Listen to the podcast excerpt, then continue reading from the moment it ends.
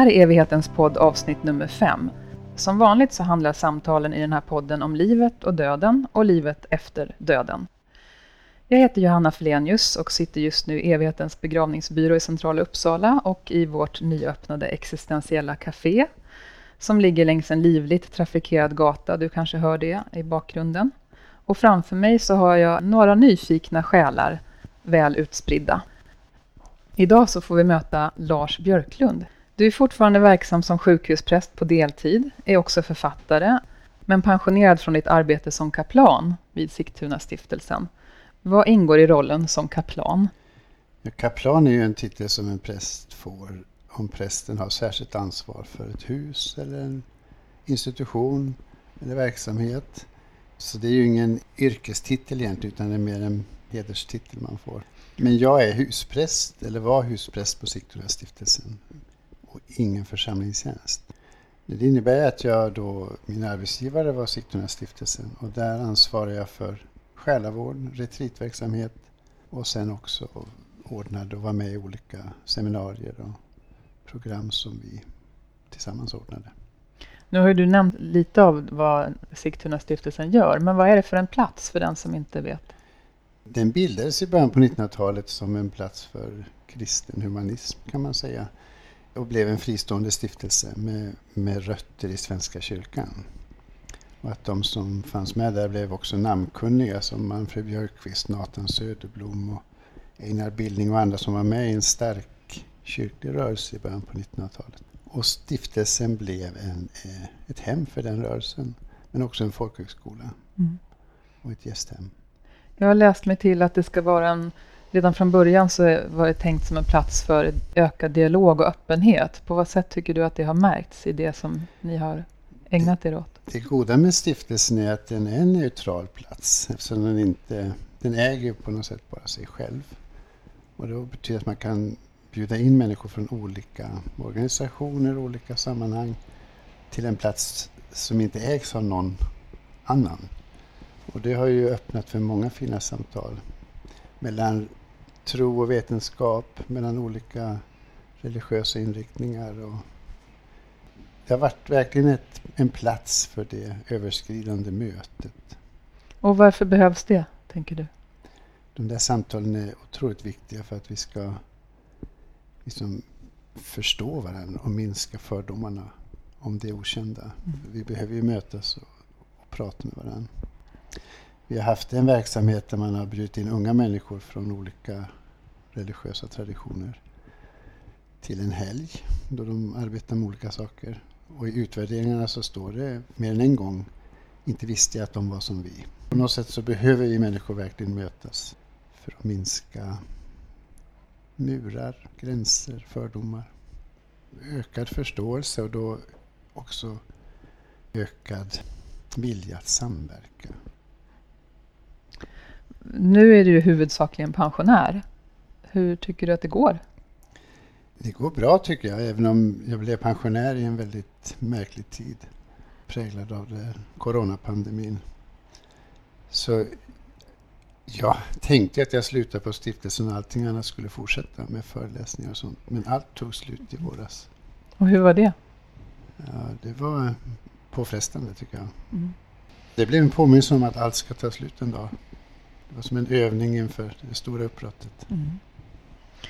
Jag har fördomar om att präst är mer än ett jobb, att det är mer en livsstil så att säga. Och att det är en titel som du behåller livet ut. Hur förhåller du dig till den identiteten idag?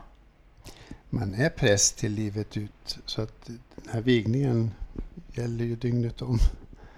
Men eh, man är anställd och får sin lön. Jag växte upp i ett prästhem där min pappa var präst dygnet om. Eh, jag älskar honom mycket men han, han satte aldrig någon gräns mellan det privata och arbetet. Så han jobbade ju oavlönat väldigt mycket. Och var tog han de resurserna ifrån? Jo, sin familj. Så när jag kom i tjänst så tänkte jag att det ska aldrig bli så för mig att jag tar från min familj för att utföra min prästgärning. Utan jag gör det jag får betalt för. Mm. Sen är jag präst och har gjort många undantag i relation till människor jag känner och där mitt, både min familj och jag har känt att här ska vi finnas med. Men det där är viktigt för mig. Att, eh, att man inte tror sig vara, vara något bättre än, än själva Jesus faktiskt. För att han gick ju undan flera gånger om han och vilade sig och tog paus. Och var inte nåbar. Och det är han som ska vara vår förebild. Mm. Men hur tycker du att det har gått med det gränssättandet då? Med tanke på den bakgrund som du själv kommer ifrån. Ja, men jag tycker jag har klarat den bra. Jag har kunnat åka hem från arbetet och varit hemma då. Men om någon har ringt dig idag mitt i natten, någon församlingsmedlem eller så, hur har du hanterat det? Ja, om telefonen har varit på så har jag svarat, men jag har också stängt av telefonen.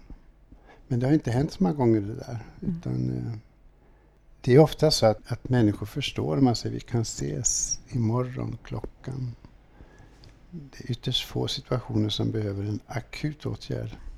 Utan det är viktigt att man får kontakt och, det, och det etableras en möjlighet att träffas. Mm. Jag tänker att det där är jätteviktiga saker du säger, för att det är så många idag som har problem med gränssättning och att vi ska liksom vara vårt jobb hela tiden och vi får utmattningsdepressioner och är jättestressade och allt vad det är. Ja, jag ser också det problemet. så att En del av de föreläsningsuppdrag jag får handlar ju om att använda sig själv som redskap. Hur ska man orka? Hur ska man klara av gränssättningen? Så jag har ju tänkt väldigt mycket på det och försökt praktisera det själv. Det finns två frågor som alla som gästar Evighetens podd får och en av dem är Vad är meningen med livet? Jag har ett svar som jag använder ibland som jag fick från en eh, flicka jag mötte när jag var på sjukhuset, på barnsjukhuset en period. Det gick lite trögt så jag sa, kan vi göra så att vi får ställa vilka frågor vi vill till varandra? Så får du börja. Och då frågade hon, hur står du ut med att ha en begravning? var hennes fråga. Och så försökte jag svara på det. Nu är det min tur, sa jag. Ja, vad är det för mening med livet? frågade jag. Det är att leva, säger hon. Och jag tyckte så mycket om det svaret. Att meningen finns i själva det att vi lever. Sen har alla människor en mening i sitt eget liv. Vi har relationer vi förvaltar, vi har uppdrag vi förvaltar och det ger mening. Jag talar egentligen hellre om att vad som fyller livet med mening än vad som är själva meningen. För den här frågan är existentiellt så pass stor tycker jag så att den har inget svar. Ja, det blir så stort så att det blir ogreppbart, eller hur då? Mitt liv har mening, men det är mening utifrån det som fyller mitt liv med mening. Vad har liksom samhället för mening? Ja, där börjar vi gunga lite i våra svar. Vad är hela kosmos för mening? Och då vet vi inte. Det här att fylla livet med mening, finns det någonting som är universellt där eller är det på individbasis? Ja, det, vi, vi behöver, det är tre fundament tycker jag. Det är relationerna, alltså att vi finns i en gemenskap. För ensamhet som man inte väljer själv är förödande. Sen att man har en skaplig glädje över vem man själv är. En identitet. Att det här är jag. Det här är jag bra på. Det här är mina, min personlighet och så. Så identiteten är viktig.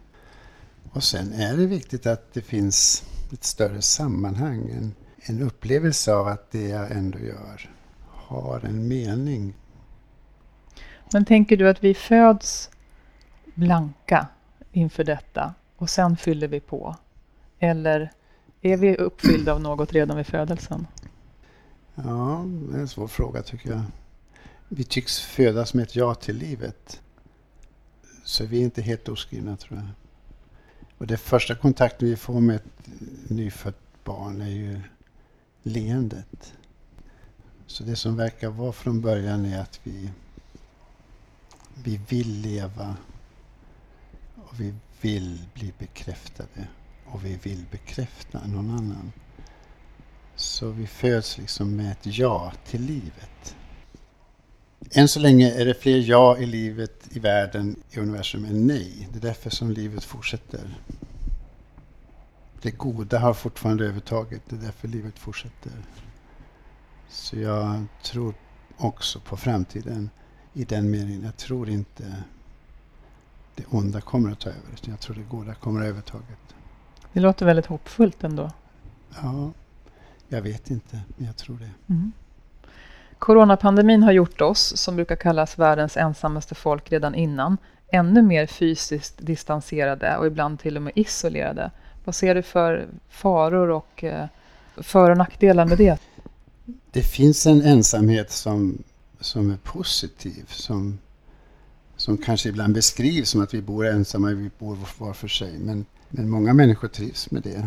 Sen finns en ensamhet som, som inte är självvald eller som man har tvingats till.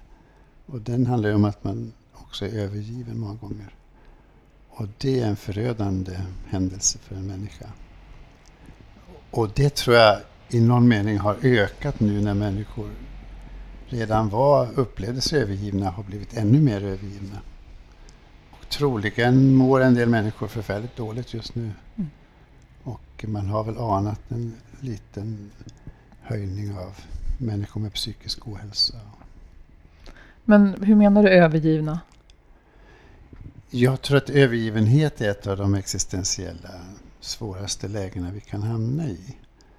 Det finns tre ord jag brukar använda. Maktlös, övergiven och stum. Och att vara övergiven är ju då det mest förödande tror jag. Blir människan övergiven och samtidigt maktlös och inte kan tala eller uttrycka sig eller formulera sig så går vi under väldigt snabbt. Så egentligen är all verksamhet vi ägnar oss åt att minska övergivenheten, den är viktig. Kan övergivenhet också vara en känsla? Det kanske inte alltid det behöver vara, vara så konkret. Det kan vara en känsla ja. och den hänger ju lite grann ihop med att vi, vi är ju i någon mening ensamma längst där inne hela livet. Vi har en existentiell ensamhet. Och när vi har bra relationer, finns ett gott sammanhang, så är den här innersta ensamheten ett litet rum som jag också kan återvända till själv. Och det är också ett bra rum, men det är också ett ensamt rum. Men när vi hamnar i en kris eller det blir svårigheter runt om oss, då tror jag det här ensamhetsrummet blir större. Och då kan vi uppleva oss övergivna av allt och alla. Mm. Och i det läget är det svårt att hjälpa en människa för att vad man än gör så, så räcker det inte. Men det handlar också om att när människan har hamnat i en kris eller en svår livssituation som gör att man upplever sig övergiven av allt, livet, människorna och Gud. Mm. Vad är vårt uppdrag då? Ja, det går som inte att fylla den här övergivenhetskänslan riktigt. Det går att stå ut med den tills människor hämtar hem sig själva igen. Vad tänker du att coronapandemin gör med oss på ett existentiellt plan? Eh, jag tror att eh, den påminner oss om döden, tror jag. Och att vi inte har kontroll fullt ut.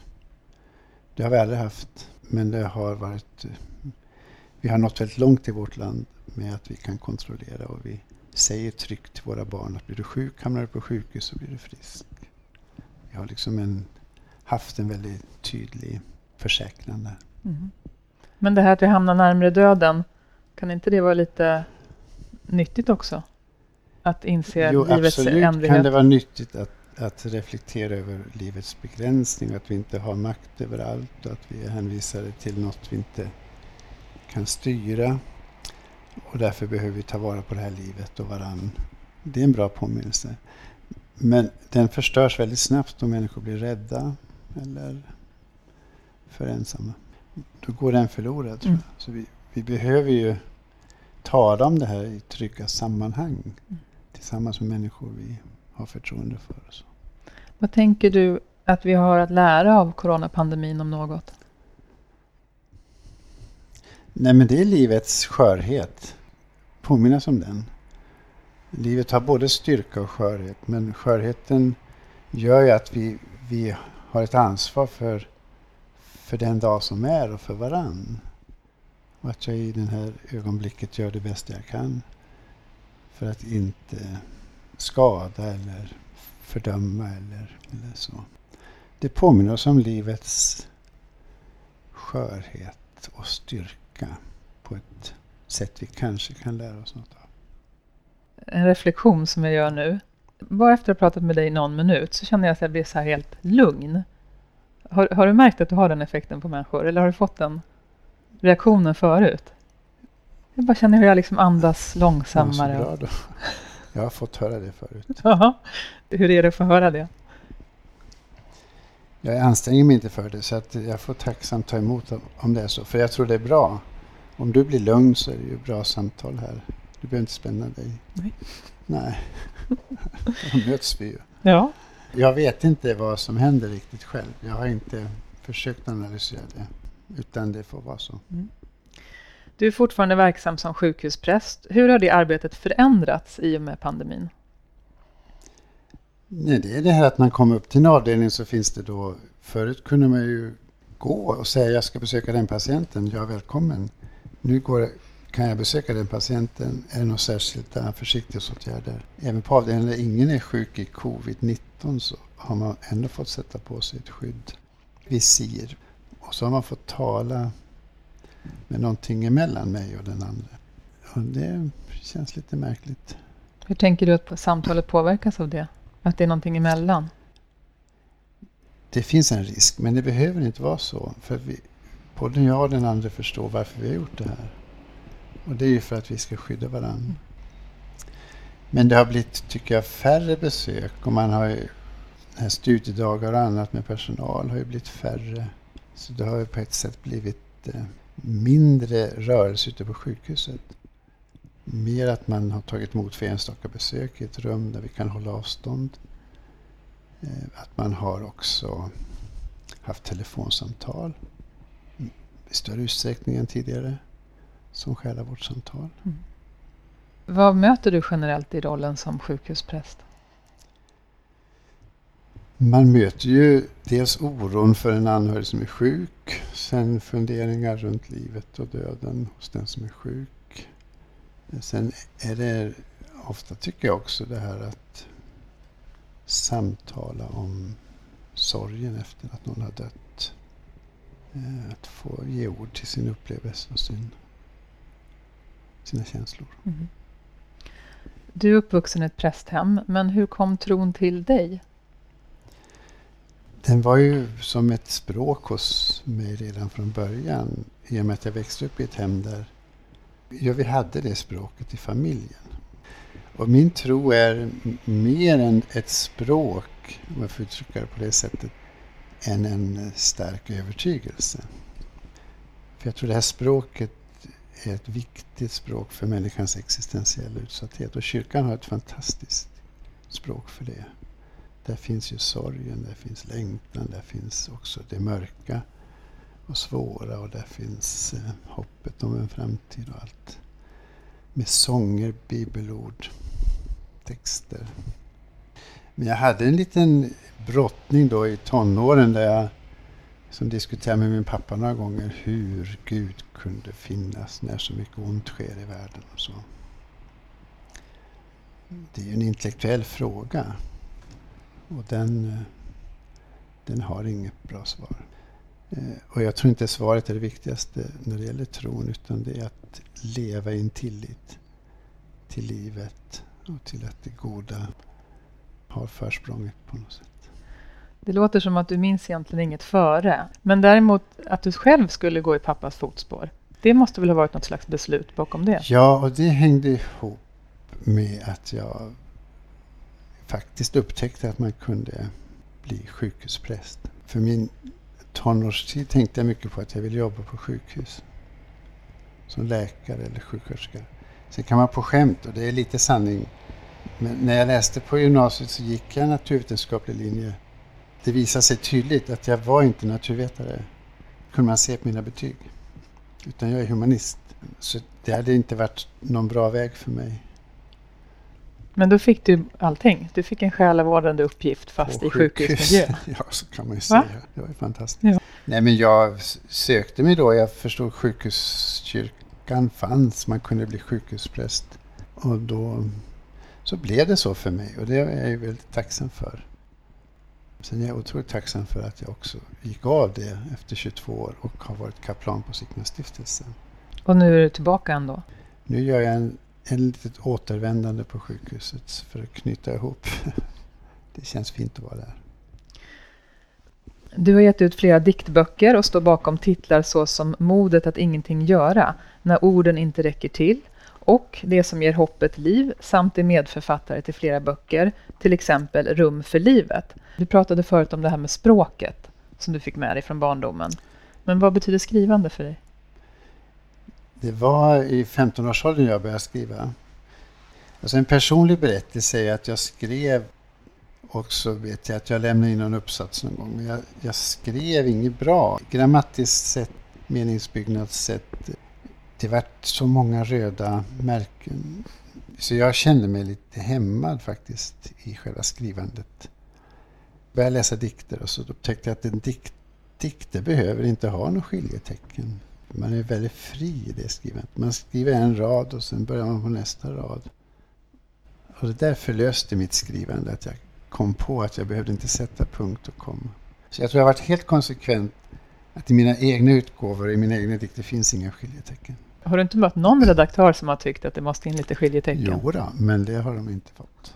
Men vad är det som gör, tror du, att du fortsatte skriva? För det låter ju som att en typisk situation där du hade kunnat sluta bara för att du såg alla de här röda markeringarna. Ja, nej, men det var en längtan. Och nu är jag ju påverkad av min hemmiljö. Min morfar var död när jag föddes, men det berättades om honom att han skrev dikter. Och morfar blev, det blev en förebild för mig. Det var en bild på honom när han satt vid ett skrivbord. Det fanns en sån där liten palm som han hade i en kruka. Och så satt han och skrev. Och den där bilden blev som en, en symbol för mig. Att det där, så där ska jag också bli en gång. Men hur har du det när du skriver? Vad händer i dig? Alltså tänk över det så är det så att när det uppstår någonting hos mig som är ordlöst eller starkt och inte har hittat någon form så börjar en vilja att skriva om det. Att formulera det. Och jag tror ju på att när vi får det inre att ta gestalt utanför oss själva så uppstår en glipa mellan oss och det vi är med om som gör att vi kan börja titta på det, hantera det, använda det eller slänga bort det. Vi är inte ockuperade av det längre. Så det är ett sätt att, att komma ur en ockupation. Ja, det har jag aldrig sagt förut, men nu säger jag det. För när man har starka känslor så kan man ju bli alldeles trött av det eller fylld av det. Eller man, man tänker bara på det. Men skrivandet gör att jag kan lägga det i, i det som har hänt. För när jag har skrivit det kan jag titta på det. Det är inte jag som ligger på bordet, det är dikten som ligger där. Och då kan jag liksom börja kommunicera, kanske till och med med mig själv då. Om det här som, som engagerar mig, som, som är min längtan och min dröm på något sätt. Jag har valt en dikt som jag skulle vilja att du läser. Den heter Växt. Växt. Det är inte åldrandet som gör det svårt att leva. Det är den tilltagande lögnen. Själens maligna växt. Jag ber dig, skönmåla inte döden. Men gör den inte heller till din yttersta fiende. Det finns det som är värre än döden. Jämförelsens tid är förbi. Nu väntar tillitens glädje.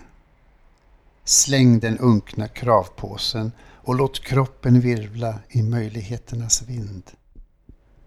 Det är inte år som räknas. Det är liv och åter liv. Det där om att det inte är år som räknas utan liv. Vad är det som gör att det känns viktigt för dig att påminna om det?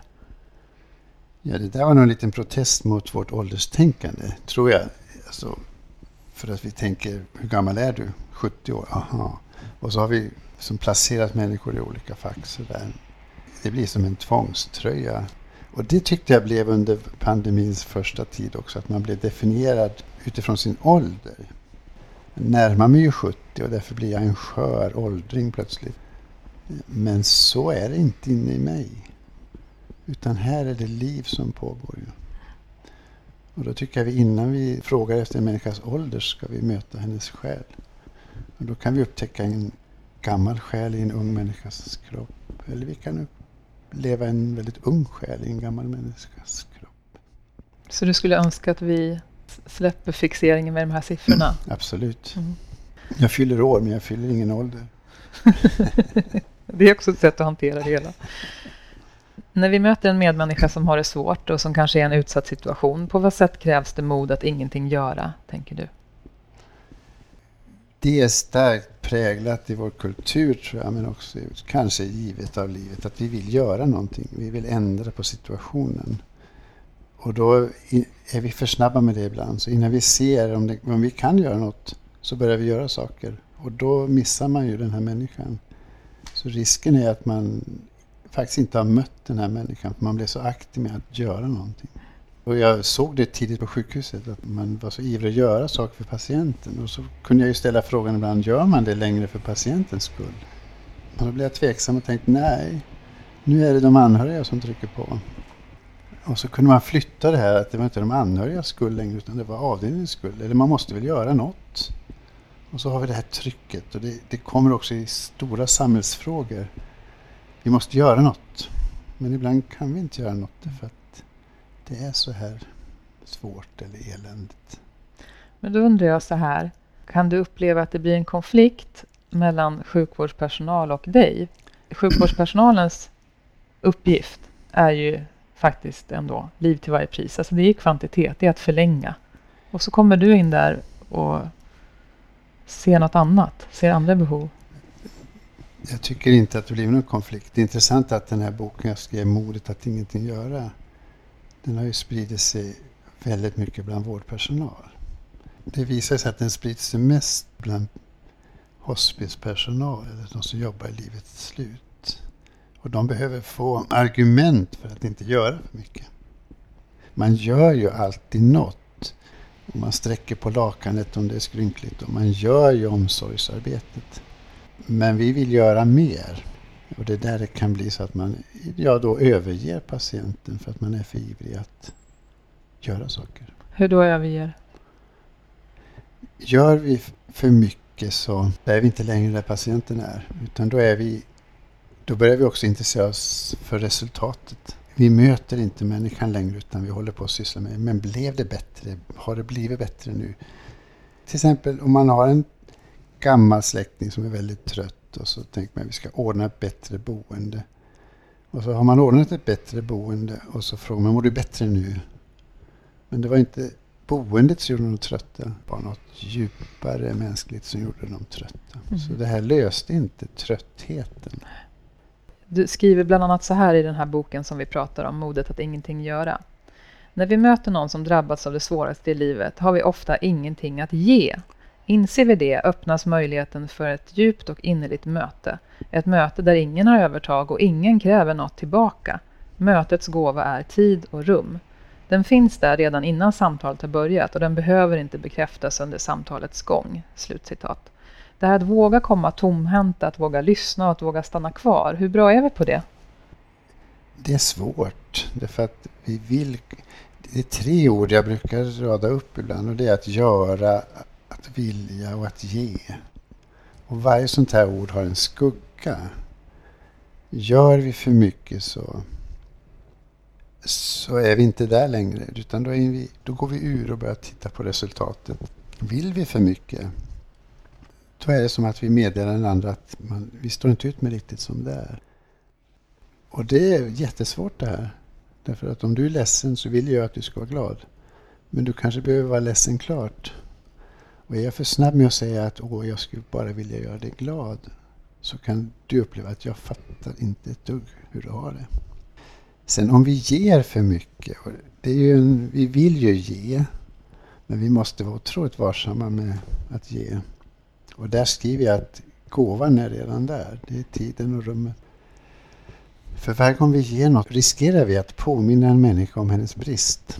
Och ingen människa vill bli påmind om sin brist, tror jag.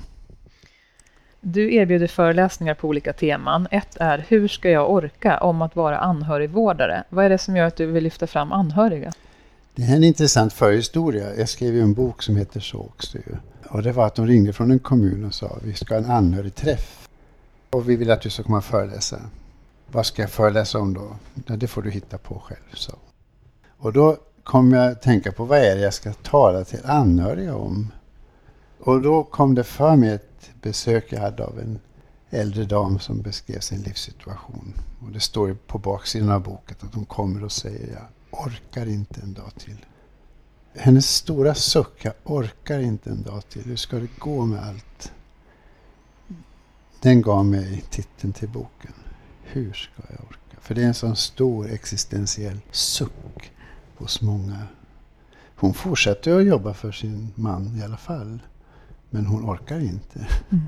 Och någonstans i världen måste hon få bekräftat att hon gör det fast hon inte orkar. Och när man har kunnat tala på en föreläsning till anhörigvårdare om att du behöver inte orka, du får ge upp. Det är okej okay att säga nu får det vara färdigt med det här. Så får jag ett otroligt gensvar. De går hem och gör sakerna sen i alla fall. Mm. De kan inte lämna den. Men de får på något sätt godkänt för de här tunga skuldbelagda känslorna. Jag sviker och jag skulle ha gjort mer, jag kunde inte och jag sviker och jag är en så dålig människa och jag är så usel. Så jag vill liksom lyfta människan och säga du har gjort så fantastiskt mycket. Så du har gjort mer än vad man kunde förvänta sig. Ändå räckte det inte. Mm. Och det är den existentiella utsattheten. Att hur mycket vi än gör så räcker det inte. Mm. Och då måste vi vid vissa lägen släppa och säga att nej men jag har gjort det jag kunde. Och sen har jag ju då i min föreläsning tagit upp det man kan kalla för förbjudna känslor. Eller att jag närmar mig det och säger att de här känslorna finns. Mm. Och så känslor är inte moraliska utan de är meddelanden om något. Så du kan aldrig känna fel. Du kan känna jobbigt. Till exempel att man skulle, det vore lättare om hen dog. Eller sådana skamfyllda ja. känslor. Ja, absolut. Den känslan är ju en svar på en väldigt jobbig situation. Och helt adekvat kan man också säga. Den är inte konstig. Men den blir förbjuden och därför så skäms man. Och när man skäms då blir man ännu mer ensam i det här svåra. Mm. Du poängterar också i den här modboken som jag kallar den för att citat. Oftast är det viktigare att vara tyst än att tala. Och du har själv lett flera så kallade tystnadsretreats. Hur, hur funkar de? Ja, man gör ju en överenskommelse att man då inte ska prata med varandra från fredag kväll till söndag eftermiddag. Eh, och då slutar vi kommunicera på det sättet. Och effekten av det som man kan se är ju att då, vi fortsätter ju kommunicera eftersom vi människor är i närheten av varandra. Men den kommunikationen blir, ja, tycks bli mer jämlik. Man kan alltså inte vara bäst på att vara tyst till exempel, utan alla är lika tysta. Det var en ung människa som en gång sa att det var så skönt för att när vi var tysta så var det som att vi alla var människor jämsides med varandra. Men sen var det några som stannade och drack kaffe efteråt och började prata lite. Då började vi sortera oss igen. För då frågar man vad arbetar du med? Var bor du någonstans? Och så hör man dialekten och så hör man sättet att tala. Så tystnaden gör oss jämlika. Ehm, och sen så ser jag ju tystnaden som ett språk. För allt det jag inte kan uttrycka med ord ryms då i tystnaden. Den goda tystnaden. Det fina är att man får tid att tänka tankarna färdigt. För i vardagslivet så bryts de av hela tiden av aktiviteter. Och det är ovanligt för oss som lever i sociala sammanhang. Jag kräver egentligen bara att vi respekterar tystnaden, men om man vågar pröva att stänga ner sociala medier och nyhetssändningar och så, så har man två dygn där man fyller rummet med, med egen kraft. på något sätt. Jag har en upplevelse av att vi är många som liksom är rädda för tystnad för att det är så ovant och man pratar om pinsam tystnad när man är i ett rum med människor och sådär. Vad, vad kan sånt här göra med vår eventuella rädsla för den situationen? Jag försökte hitta ord för det här. Tystnad är ett positivt ord för mig. Då får jag ett eget rum och jag hinner som andas i det. Den negativa tystnaden är ju stumhet. Och det är när jag kan säga något men inte gör det. Den pinsamma tystnaden är ju att man kan känna sig ängslig eller rädd eller skämmas lite eller så. Och i de fallen är ju tystnaden inte positiv utan den blir ju negativ. Mm. Sen är tystnaden också ett vapen en del använder sig av. Markera makt eller nonchalans. Eller. Så det, det går ju att komplicera pratet om tystnad. Absolut. Det f- finns Men vi, det finns en rädsla för den, även den positiva tystnaden tror jag man kan säga. Ehm, du som har mött många svårt sjuka och döende människor, har det gjort dig mer eller mindre rädd för att själv dö? Ja. Jag kommer troligen bli väldigt sjuk innan jag dör, det har jag förstått. Det är ju den stora gruppen. Så att det är någonting som ska ta livet av mig. Som, som jag ska drabbas av. Och då tycker jag att, att en del av de händelser känns svåra att, att jag ska behöva hamna i. Det finns en liten obehaglig känsla inför på vilket sätt ska mitt liv ta slut? Som förstärks av allt man ser. Det andra, själva döden, är ju ett sånt abstrakt begrepp. Så där känner jag ingen rädsla i vardagssituationen. Men vad betyder din tro för dig när vi pratar om döden och ett eventuellt liv efter detta? Ett bibelord säger att Gud är en Gud för både levande och döda. För Gud lever alla och då blir det en tillitsbas för mig känner jag. Jag är trygg i det. Men tror du att det finns en himmel och ett helvete? Är det så konkret för dig? Nej, så är det inte alls. Utan det, det är den här tilliten som finns. De här konkreta platserna som vi målar upp, det är ju att vi har bara flyttat det här livet till himlen och så tror inte jag att det är. Det låter som att det för dig inte har en form. Nej, vi kan inte föreställa oss det. Utan om man hör människor som säger att himlen är, ja som man hörde som barn, att det skulle vara gator av guld. Det är bara att man har flyttat upp Uppsala till himlen och så har man lagt guld på gatorna. Så vill inte jag ha det. Jag tänker mig att jag kommer att vara i Gud. Eftersom Gud inte kan beskrivas så kan heller inte jag uttala mig om hur det ser ut. Den här känslan är ju någon form av grundläggande tillit som, som jag har haft med mig i livet. Och det är det här jaet jag, vi pratade om i början. Att I samma stund som jag säger ja till livet så upplever jag att jag, livet säger ja till mig. Det låter väldigt skönt. Det, det blir en gåva man har fått, tänker jag. Sista frågan. Hur vill du bli ihågkommen när du inte vandrar kvar här på jorden längre? Det, det är väl fint om de talar väl om mig. Jag har ju sett till att jag blir ihågkommen tror jag. Jag har skrivit mina böcker och de kommer att finnas som spår av mig. Men jag arbetar med en dikt som inte är klar. Men det är ju den här tanken att jag vill också att mina spår ska få försvinna. Att de inte ska upprätthålla mitt minne i all evighet. Utan jag vill att jag ska bli ett med allt. Och också som gå ur minnesbanken på något sätt. Varför är det viktigt? Därför att annars blir det alldeles för många döda spår på stranden. Stranden är till för de levande, tänker jag. Det är intressant att vi lever och så dör vi och då börjar man jobba med vad vi har gjort och så ska man presentera det. Och är man då känd så blir det olika seminarier och det ska etableras och man skapar någon förening som ska ägna sig åt den här döda personens verk. Och i mitt sätt att tänka över livets djupaste innehåll så är allt förgängligt. Och då är den här, den här stranden min starkaste bild. Mina spår kommer att finnas kvar och jag vill att de ska minnas att det, att det goda jag har gjort, det, det är fint. Men jag, jag känner också att man ska inte gjuta cement i de här spåren utan man ska låta tidens hav spola bort dem till slut. Men så länge människor minns dig efter din bortgång, hur vill du bli ihågkommen som människa?